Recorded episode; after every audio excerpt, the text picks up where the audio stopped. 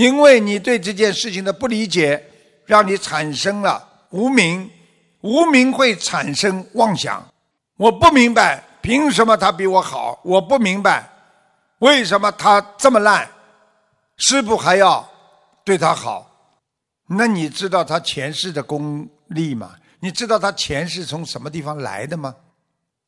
他有他的福报，只是福报用完了，他就没了。所以不要去用自己的无名去造成自己的幻想。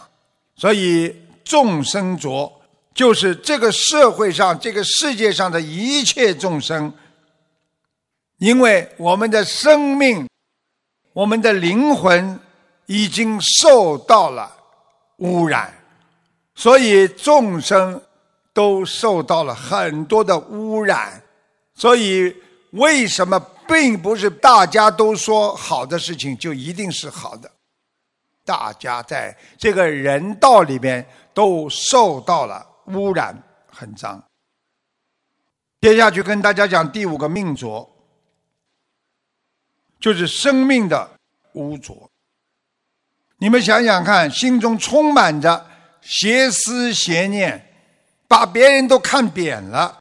做人自己做的像鬼一样，偷偷摸摸，动小脑筋陷害别人，不讲真话，非正命啊！不是你正的命，非正命，你的命不正，你就会浊污浊呀。你说一个人命不好，他是不是命就比较浊了？浊嘛，就是污浊呀。所以很多人越自己的命不好，越要想办法去伤害别人，去用自己的利益得到更多。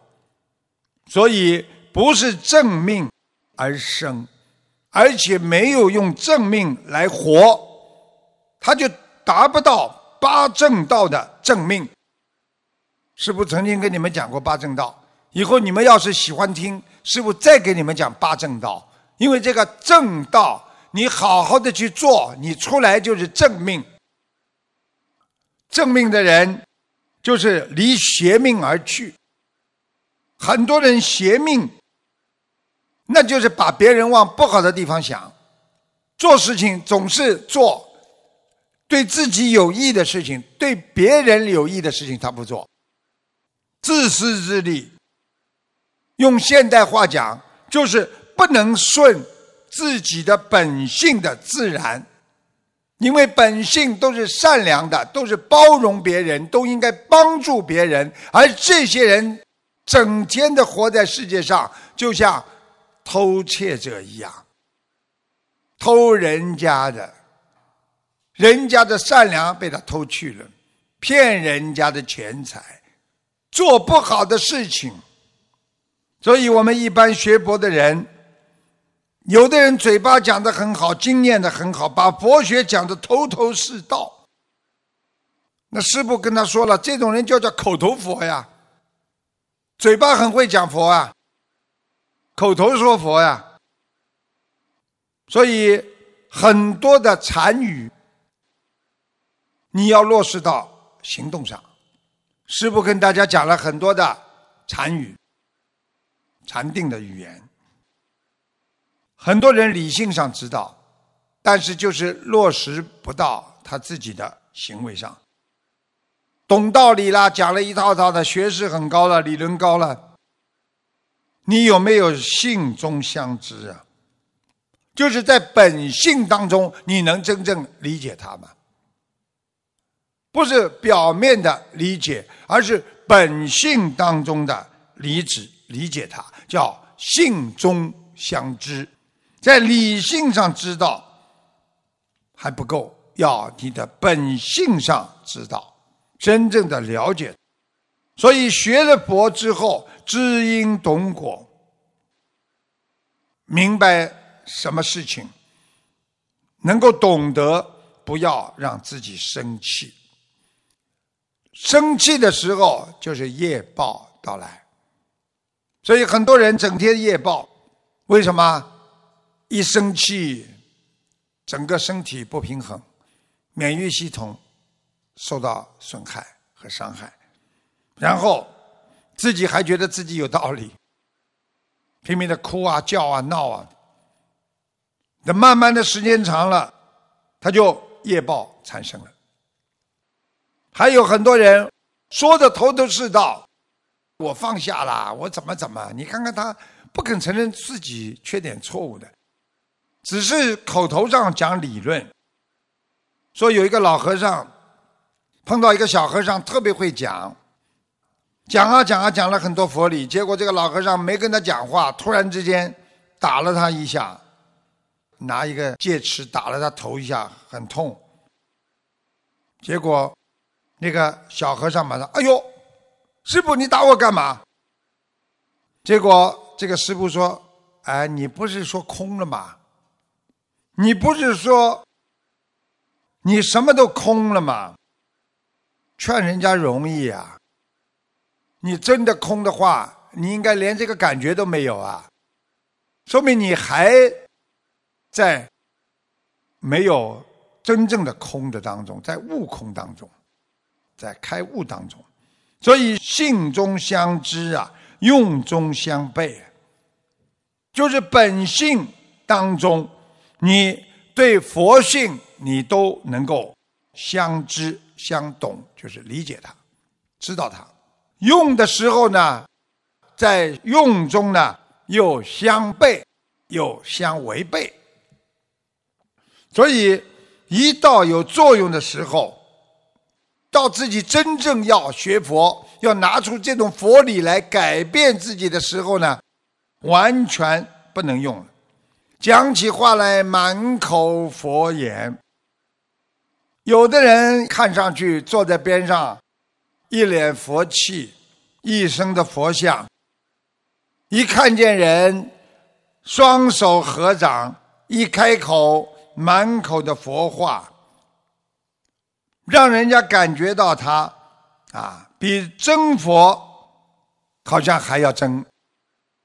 你等到他看看他真的修不修，一碰到自己切身的利益的时候，他是性中相知，用中就相悖。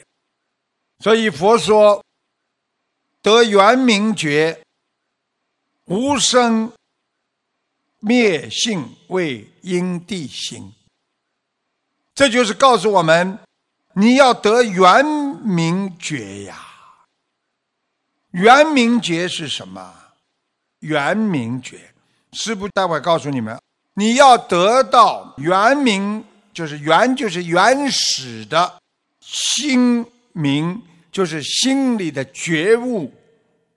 本性当中的觉悟叫圆明觉，它是无生灭性为因地心，无生灭性，也就是说，它根本没有生出来要去灭度的心啊，因为他不生心啊，他无生法忍，他没有任何的杂念的心地生出来，他要去灭他干嘛？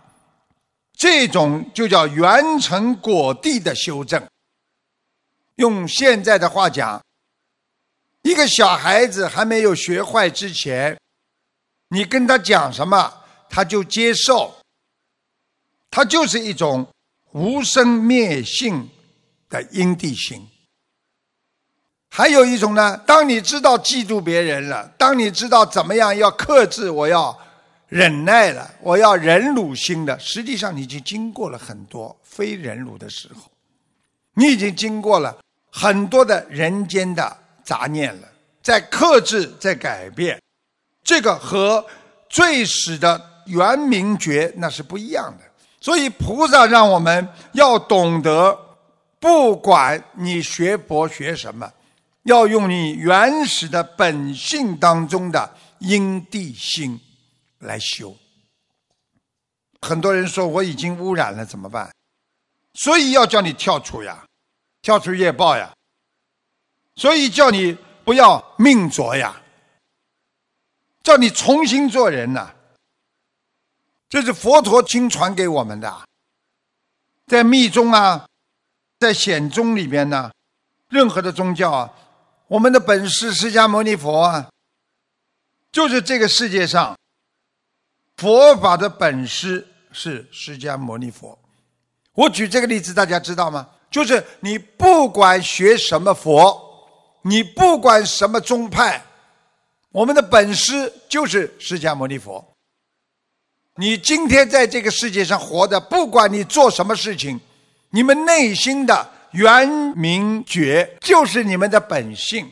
你每一个人，不管你是坏人、好人、自私的人或者不自私的人，你都拥有的圆明觉，就是你拥有的原始善良的觉悟和你原始善良的本性。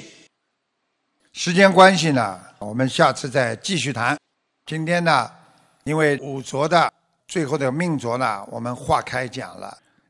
今天呢，跟大家呢。最后呢，讲一个故事。相传呢，有一个比丘，他是舍卫城的人。他曾经呢，听闻佛陀说法而出家。但是他有一个非常不好的习惯，他就是非常怕死，而且他不管是白天晚上，只要听见外面的风声啊。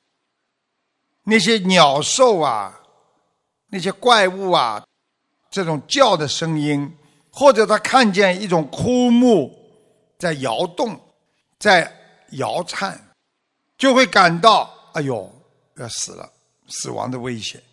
你感觉到算了，问题他知道了，感觉了之后啊，他有一个不好习惯，他就叫救命啊，到处跑，到处奔跑，到处喊。那么。他不曾想到，他就是没有想过他自己终有一天会死的。如果他知道他自己终有一天也会死，他可能就不怕死，因为他从来没有想过要死，他没有计划过我在人生活多少年，我将要做些什么，我在这个最后的多少年当中，我要做出什么样啊能够离苦得乐的。操作六道的事情，他都没有想过，他就是怕死。他怕死的心理呢，被所有的比丘呢全部都知道了。有一天呢，比丘们呢在法堂上呢就谈论他，有人说：“哎，你知道吗？呃，听说他十分怕死啊，啊，整天呢被死所威胁呀，他心里啊很痛苦啊。”有一个法师就说了：“哎，做比丘的人嘛，应该确信自己肯定会死的嘛，要自己观想啊，啊，能够理解死到底是怎么回事吗？”大家都在讲的时候呢，佛陀进来了。佛陀进来看了他们一眼，就问道：“你们聚集在这里说些什么？”比丘们马上就答道：“呃，佛陀。”是关于怕死比丘的事情。佛陀就把那个比丘叫来，问道：“听说你很怕死啊？真的吗？”“呃呃，是的，佛陀，我非常怕死。”于是佛陀转向大家说道：“众比丘，大家不要讥笑他，不满意于他。他所以非常怕死，并不是。”没有缘由的，那是因为他前生曾有过如此的遭遇。因为佛陀非常喜欢讲因果，就说起一段过去他的因果来。佛陀说，从前有一个国王，当他执政的时候，曾经呢将御用的宝象，就一头大象啊，交给司象人。就是饲养大象的人，叫他呢教这个大象呢不动术的训练，就站在那里不要动，因为大象很喜欢动，你看它的脚总是走来走去的。于是呢，这个思象人呐，这个饲养大象的驯象人，他就把象啊吊在了木桩上面，使这头象呢不能动弹，然后呢，他就用各种各样的竹枪啊。把四周围绕起来，因为他一逃的话，那些竹枪就会刺伤这个象。他就开始不动术的训练。那么这头大象呢，忍不住受训练的苦，他凭借着他宽大的身材，毁了那些木桩，他就踩扁了那些边上围住他那些木桩，冲开人群，奔入深山去了。人们追呀，象跑啦，追呀追呀，追到山上追不回来了，因为他跑得很快。只好放弃回来了。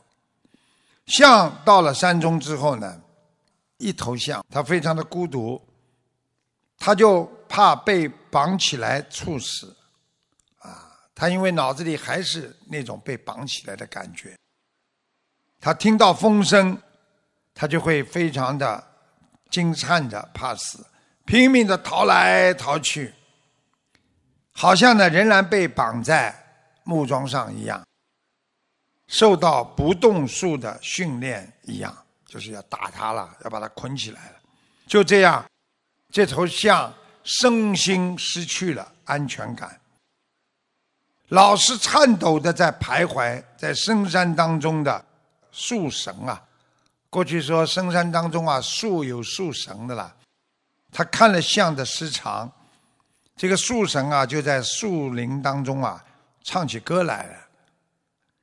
这个微弱的树草啊，在烈风中啊摇曳，它却视若常事。象啊象啊，你若为此而恐惧，无疑地将自我消损而死去。这是树神给那头象唱的。树神就这样激励失常的狂象，就是。唱给他听，让他要稳住，再这样下去你会死掉的。因此，这个象后来慢慢的减少了恐惧，但是呢，在他的潜意识的心里呢，还是继续有恐惧在起作用。那个时候的狂象呢，佛陀说就是这个比丘，他非常的怕死，并不能救不死。所以佛陀告诉大家，唯有解脱生死的人，才永远不会死。这个故事就是告诉我们，人生其实就是一个从没有到有的过程。我们没有命，到人间来，我们有命了；我们没有父母亲，到人间来了，给了我们父母；我们没有师傅。我们没有学校，我们没有钱，我们没有衣服，一切是到了人间从无有到有的一个过程。所以，你真正的解脱是内心的解脱，因为你所有的从无有到有的那些物质或者人，都会随着你的生命而消失。你只有在心中解脱。这个世界才会整个变样，但是我们人的毛病往往都想改变世界，希望世界随着自己的心意变。但是师父告诉你们，谁都能决定自己，不能改变世界。所以，最好改变的方法就是改变自己。人始终。